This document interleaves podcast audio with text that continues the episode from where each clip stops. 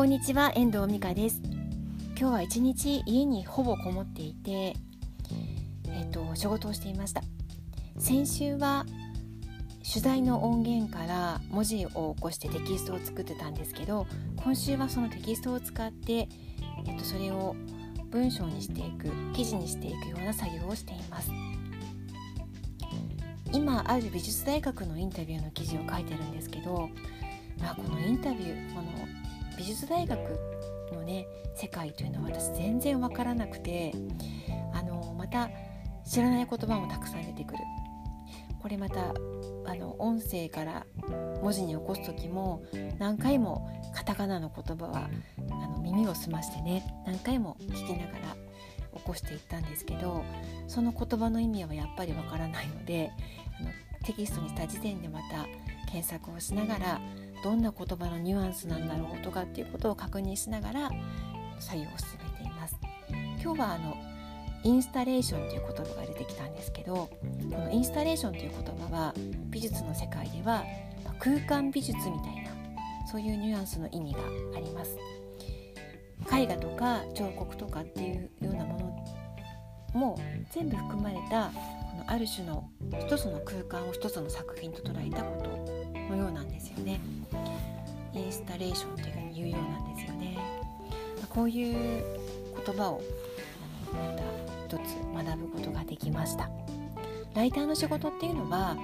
あの何か専門分野でやっている方例えばね法律が専門得意な方とかもいらっしゃると思うんですけど私のような場私のようなライターの場合はいろんな分野であのお仕事をいただいているので例えばね360度カメラのことについても書いてますけどカメラのことを調べたりこうやって美術大学のことを調べたりとかそういうあのいろんなことを浅く広く、まあ、にわかにわか雑学博士みたいなところがあるのかもしれないなって思うんですけどね、まあ、こういう作業の繰り返しであの日々ライターの仕事はしています。だからいろんなことを知るチャンスをライターの仕事はいただけるんですけどね。でもやっぱり専門家の人にはかなわかないません。今週ね山を越えないと。来週またあのー、楽しいことも待っているのであの今週はしっかりと仕事をしていきたいと思っています。はい。まだ2分だった。全然話してなかった。で今日はやっぱりこういうネタがない日。家にこもりきりだとネタがないんですよ。あの音声配信をするにしてもライターライターブログを書くにしてもね。でどうしようかなと思って、えっと、今日は久しぶりに自分の書いてきたアメブロを振り返って遡ってたんですよね。でアメブロについては2014年くらいからあの4年にわたって書いてきているのがあるんですけどもう1000記事は超えてるんですよね。でちょうど今から23年前の記事っていうのがとても多分いい記事が多いと思うんですよ。自分も力を入れて書いていたし自分の感受性もすごくあの鋭かったっていうかあの得るものも大きかったし学ぶことも多かったので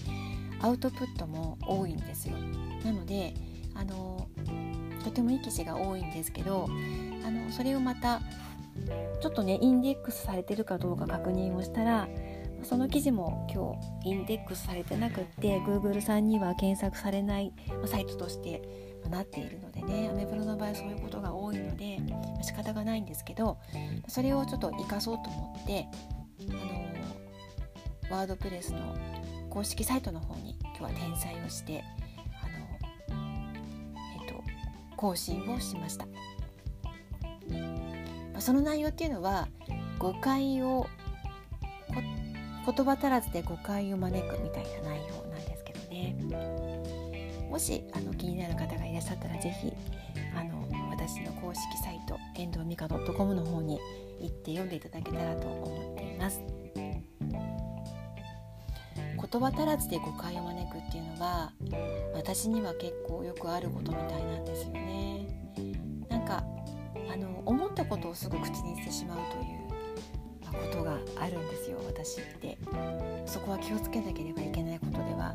あると思うんですけどあのだから音声配信もね、まあ、気をつけなきゃいけないとは思ってるんですけど、まあ、大体思ったことを口にしていますだからライターの仕事っていうのは自分の思ったことを文章にするしブログもそうなんですけど自分の思ったことを一回あの言葉にして出していく文字として出していくことで整理もできるし私にとっては文章にしていくことっていうのがとても安全な方法ではあるのかなっていうふうに思っているんですよね。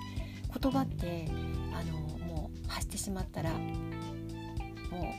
う書いてきませんからね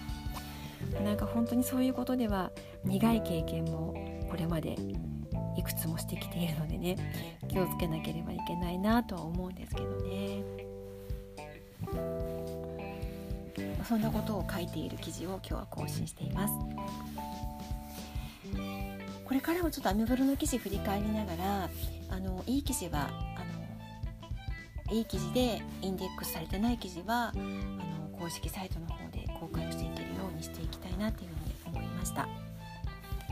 これからもあのなんかねそういうせっかく書いてきた記事を生かしていけるように何か努力していけるといいなと思っています。今日はこの辺りで終わりたいと思います。最後までお聴きいただきましてありがとうございました。また聞いてくださいね。ではまた。